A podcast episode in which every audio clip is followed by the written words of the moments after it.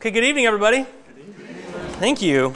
It is a good evening. I have crossbreeds that no one else has right here. It's very lovely. Um, thanks for thanks for being here in Northen Auditorium. We're back in Hillel next week, but I'm really glad to be with you. This is a, a passage I've been excited to, to talk about and have enjoyed thinking about uh, this week. We are continuing our series in the questions of Jesus. Uh, we're looking at these questions that Jesus asks because every time Jesus asks a question, it reveals something about us and invites us to something in Him. And we're in a, a story in Mark 5. You, you may have noticed that we've been spending a lot of time in this kind of early middle section of Mark 4, 5, and 6. We talked about uh, Mark 6 last week, the feeding of the 5,000. That question, how many loaves do you have? And we've actually already talked about Mark 4 as well. This is this Jesus calming of the storm. It's where he asks his, his disciples, Why are you so afraid?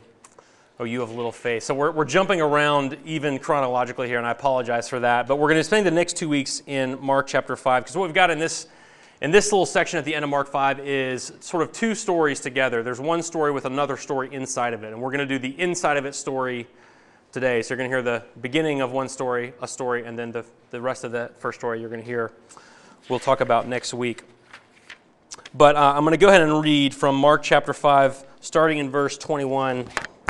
So if you uh, have your Bible, it'd be great for you to turn there, or it's printed on your handout. It'd be great for you to have it in front of you. This is Mark 5, 21. When Jesus had crossed again in the boat to the other side, a great crowd gathered about him, and he was beside the sea. Then came one of the rulers of the synagogue, Jairus by name, and seeing him, he fell at his feet and implored him earnestly, saying, My little daughter is at the point of death. Come and lay your hands on her, so that she may be made well and live and he went with him. And a great crowd followed him and thronged about him.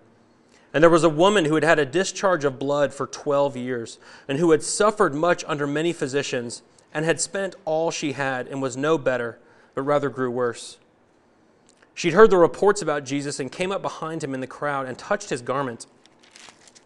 For she said, If I touch even his garments, I will be made well. And immediately, the flow of blood dried up, and she felt in her body that she was healed of her disease. And Jesus, perceiving in himself that power had gone out from him, immediately turned about in the crowd and said, Who touched my garments? And his disciples said to him, You see the crowd pressing against you, and yet you say, Who touched me? And he looked around to see who had done it. But the woman, knowing what had happened to her, came in fear and trembling and fell down before him and told him the whole truth.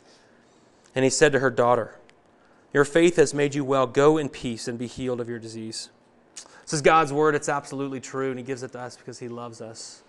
Let's pray, and then we'll get started. Lord Jesus, thank you for the gift of this evening. Thank you for the signs of spring and the flowers coming up. Thank you for your kindness to always be with us. I pray, Holy Spirit, that you would be at work right now through your word so that we might know you and love you more and love each other. Pray this in Jesus' name. Amen. One of the most one of the most powerful, one of the most common, and one of the most heartbreaking experiences that humans go through is the experience of loneliness. And, and, in fact, mental health professionals would describe college these days as a place where there's an epidemic of loneliness, a place where people feel like no one is with them, like no one really knows them, like no one really sees them. And this, this feeling is so powerful that it inspires all sorts of things for example, the Justin Bieber song "One Less Lonely Heart."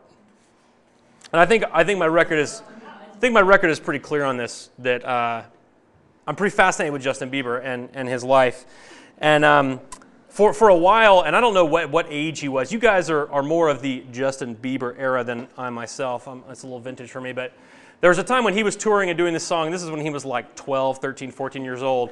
And every time he would do this song, they had a tradition that they would they would go find some girl from the audience and they would bring her up on stage and Justin, they would put on a stool and Justin would serenade her and then give her this huge bouquet of roses. Uh, and and the, there's this line if you let me inside your world, there's going to be one less lonely heart. Here's, here's the idea you, you're lonely, you've had heartbreak, you've had tears.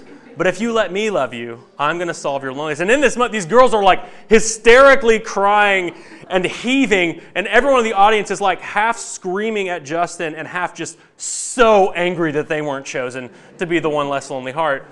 Uh, and so there's this moment of like, One less lonely girl, heart. It's the same, all right? We all have hearts. You guys have been waiting to tell me that. I understand. The murmuring makes more sense now. One less lonely girl. They're all angry it wasn't them, it was her. And so there's this moment of, of bliss, right? Because in this moment, this girl, okay, is, is, is less lonely. And of course, the, uh, of course, there's a lot of ironies about this. One of the ironies is that, like, she's not going home with Justin that night. She's going to be just as lonely the next day. And if you've seen the new documentary about Justin Bieber, you'll know he was desperately lonely this whole time. You should watch it. It's on YouTube. Fascinating. But, but this feeling is really this feeling is really powerful. And, and we have this desire for someone to like come and take us out of this crowd and to tell us you don't have to be lonely anymore right? And, and as we as we look at this at this woman in, in mark 5 she has a lot of problems. She has a lot of troubles. But one of the things that we're going to really focus on and i think the text focuses on is that she's lonely. She doesn't feel like she has anyone. She doesn't feel like anyone is for her. She doesn't feel like anyone really sees her and so, what I want to what I want to talk about is this really simple question that happens where Jesus turns to her and he says, "Who touched me? Who touched me?" And we're going to see this question. It does a couple of things. First, it reveals our longing, and second, it invites us to be seen by Him. It reveals our longing and invites us to be seen by Him. Okay. So first, it reveals our our longing, and to understand her longing, you kind of have to understand what her life has been like. This is a woman with, with a lot of different problems. We, we read that she's had this discharge of blood for, for 12 years. So we don't know exactly what's medically happening, but she's got some kind of internal hemorrhaging that's resulting in, in chronic pain and even some bodily discharges. So this is, you can imagine, an incredibly painful, incredibly uncomfortable, an incredibly inconvenient thing to have to live with every day. And she's lived with it not for a few weeks or a few months, but for 12 years. And, and there's a lot of consequences of this kind of thing. Uh, one is that she's spent all the money she's had on doctors. So this is a person who is penniless, who has no money. And she comes to Jesus by herself. No one's bringing her. There's some instances where uh, there's someone who can't walk and their friends bring them on a mat. They have some support around. This one does have, doesn't have anyone. She comes to Jesus all by herself. She's in an incredibly vulnerable position. She doesn't have any way to provide for herself, to take care of herself. And not only that, but we read she's been suffering under all these doctors. And again, we don't know the details, but the sense is that they've extorted, they've seen a vulnerable woman alone and they've extorted money out of her and they've done her no good.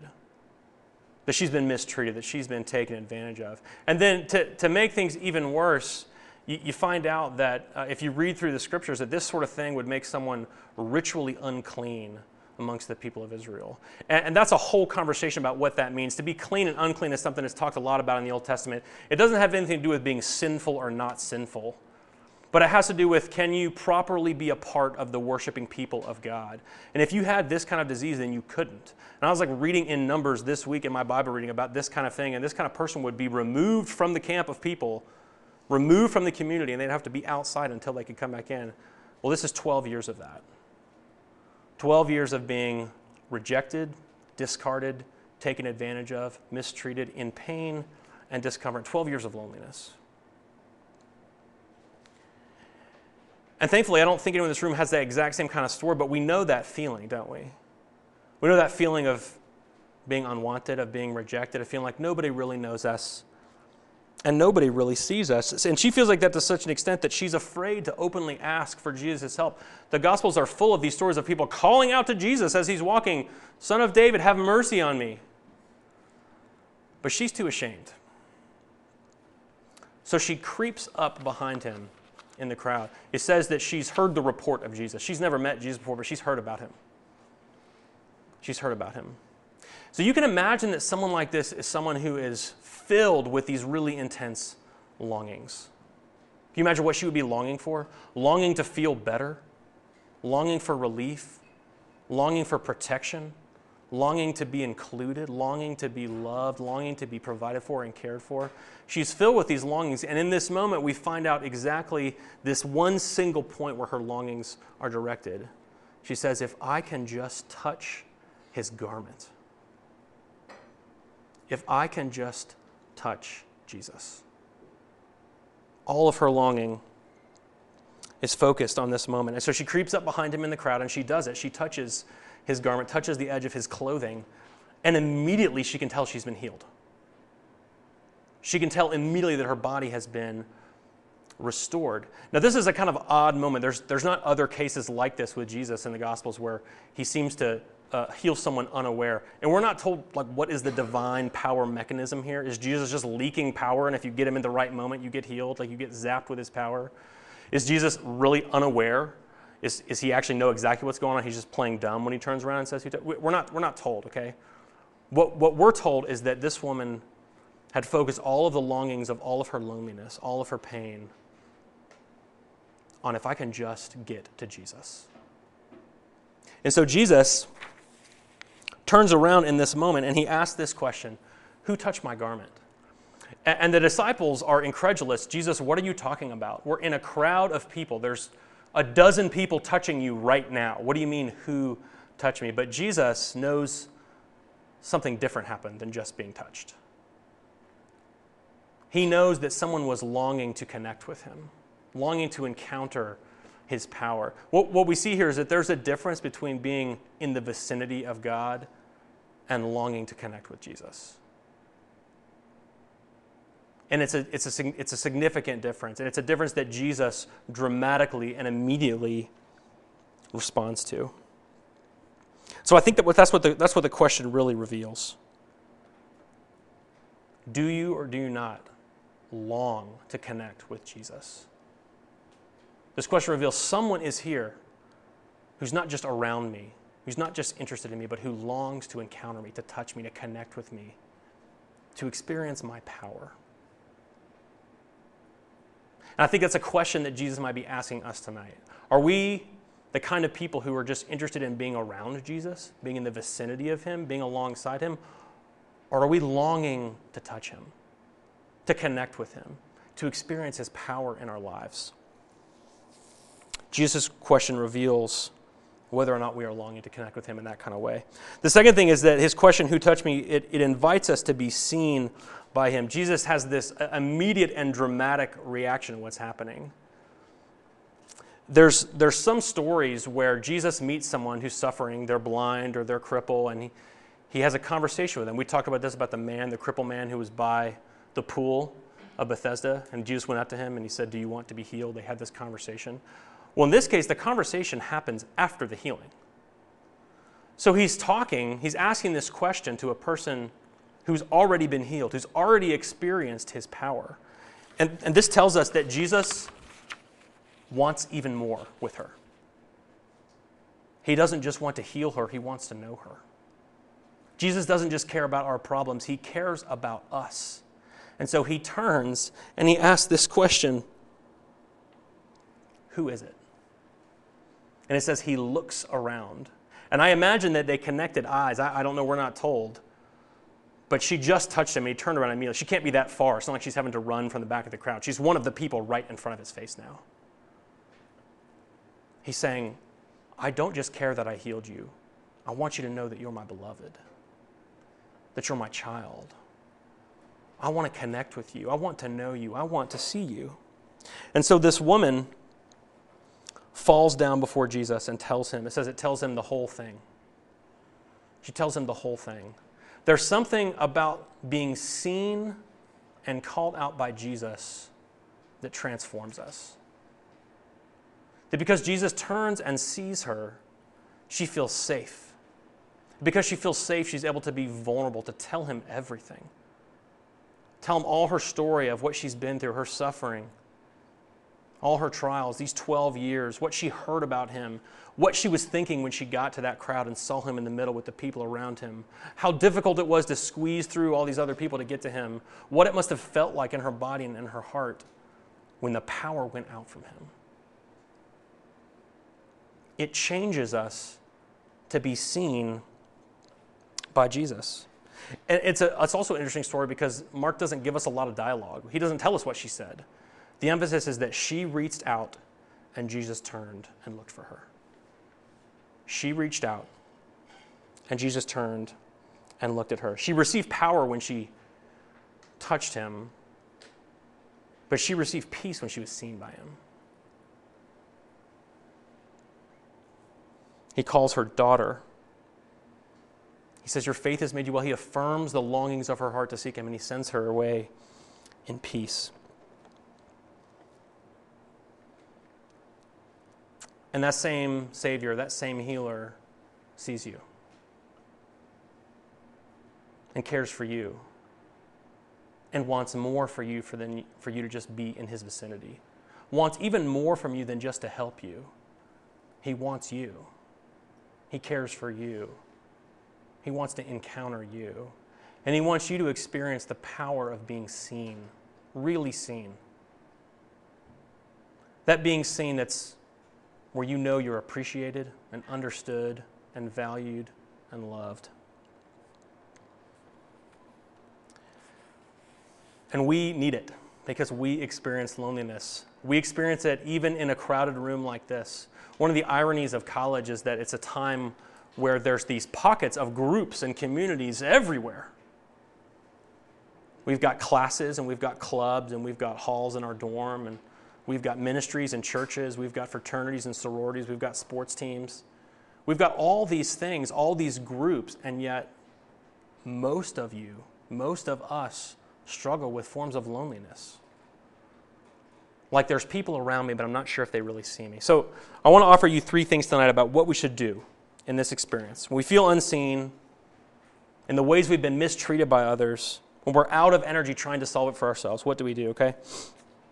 There's a, a, a theologian named Chris Reithoy, like this is what he says.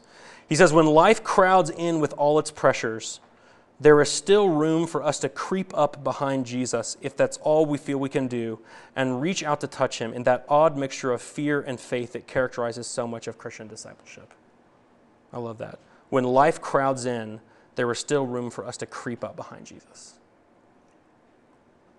So, the first thing I want to challenge you to do is to, is to think are, are you the kind of person who's satisfied being in the vicinity of Jesus? Or can you see how all your longings could be focused in reaching out to Him, to encounter Him? And He's actually inviting you to do that. It's actually really easy to do if you don't know how to do this. You just pray to Him, you just ask Him, you just say to Him in your heart, Jesus, are you there? Are you real? Could you really be with me and help me? Will you show me if it's real? I actually really encourage you to pray that kind of prayer. I know what the answer is going to be. I know what the answer is going to be. Reach out to him. The, the second thing is this. Oh, I'll say this. I'll say this too. The, the other way to reach out to him. Trust. Try to trust Jesus enough to tell him everything.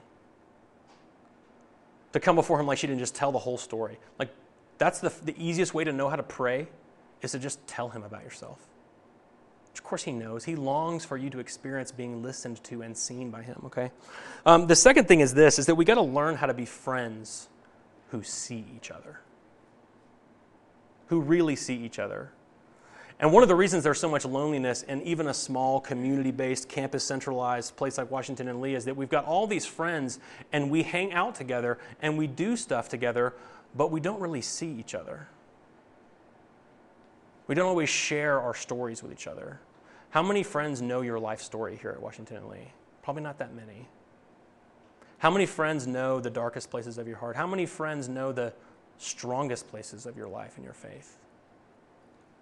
We have to learn how to trust each other to be the kind of friends that reflect this way of God loving us, that we really see each other. And that means saying to your friend, I, I want to know about you. I want to know about your story. Tell me about your family. What's been fun for you about time here so far? What's been bad? We, we tend to just skip it and move on to what's next. That's why the most common question on Friday is, What are you doing tonight, right? We're always looking to the next thing. We got to remember to learn each other's stories, to see each other. And the last thing I'd say is this, and this is something that I, I aspire to, something that our, our ministry leadership team aspires to, something I, I want to encourage all of us to aspire to, is to be the kind of community that is looking around, just like Jesus is looking around for people who are unseen, for people who are on the fringes, for people who are in this room right now or who are not in this room right now who feel like they're not a part of something. We have the, we have the sense that we have really busy, important things to do, right? Do you know what Jesus is on his way to do here when he stops everything? To heal a little girl who's dying. He's on an important mission. His tasks matter and he still is willing to stop and to turn and to look and to ask. So I want to challenge you to consider the ways where you feel or where you're living as if you're too busy to really look around and see who needs to be seen. And that we might reflect God's love on a campus in this, in this way of seeing each other. You, you may have heard me talk about this before. There's a, an artist who did an exhibit in 2010 at the Museum of Modern Art in New York City, and the, and the exhibit was called The Artist is Present. And uh, if you want to know more about this artist, this woman, I, would be happy to tell you about it another time. I don't want to spend too much time on this, but she decided to do this, this exhibit, which uh, really a performance where for 100 days, for eight hours a day, and then for 10 hours on Fridays, for 100 days straight, she got in the, in the middle of this large atrium in the MoMA, the Museum of Modern Art, and she sat in a chair, and there was an empty chair across from her. And anyone who wanted could come and sit down in the chair in front of her all day, every day, for a 100 days. And someone would come and they would sit down, and she would have her head down, and when they would sit down, she would turn and she would just look at them. She would just look them in the eye. And they could stay as long as they wanted, and then they would get up, and the next person would come, and they would sit down. And as soon as that person stood up, she would look down, and when the next person sat down, she would look up and just look in their eyes. She did this for eight or 10 hours a day for 100 days straight, just looked at people. Just created a moment for people to come, strangers, to come and sit and be looked at. What do you think it did to people? It, it completely undid them. It completely transformed them. It completely changed them. Strangers who were just curious waited in line for hours and hours and then sat down across from a woman who never spoke to them, who just looked at them, and they just wept. And people might sit down for all kinds of reasons. Maybe they're just curious. Maybe they're angry. Maybe they have pain. But all of these people, all of these people bringing their loneliness, came to this chair and just sat and were looked at and it transformed them. Because we're all longing to be brought up and to be sang to or to be looked at, to be seen. We're all longing to be seen. And there's times in our lives where we're not seen, where we're not valued, where we're not treated well, where we're not cared for. And I want to tell you if you are lonely, that the Savior of the world, who created all things and who died and rose from the dead, sees you. He sees you. And if you are willing to stop and to sit before Him and to let yourself be seen by Him, it's going to change you. It's going to build up in you the belovedness of being His child to such an extent that you're able to spread that like light and salt in the world to everyone around you. So let's come to Him, let's let Him see us. He longs for you to be seen by him. Let's pray. Lord Jesus, we praise you. We thank you that you see us. We praise you and we thank you that in the midst of our loneliness, that when we call out to you, when we reach out to you, even amongst the, the pressures and the crowdedness and the hurriness and the distraction and the pain of our lives, you stop and you turn and you look and you call out to us. And I pray that more and more you would help us to have the courage and the faith to sit and be seen by you and be transformed by being looked at by someone who really knows us and really loves us. And I pray that that would empower us to see each other. And pray this, Jesus, in your name. Amen.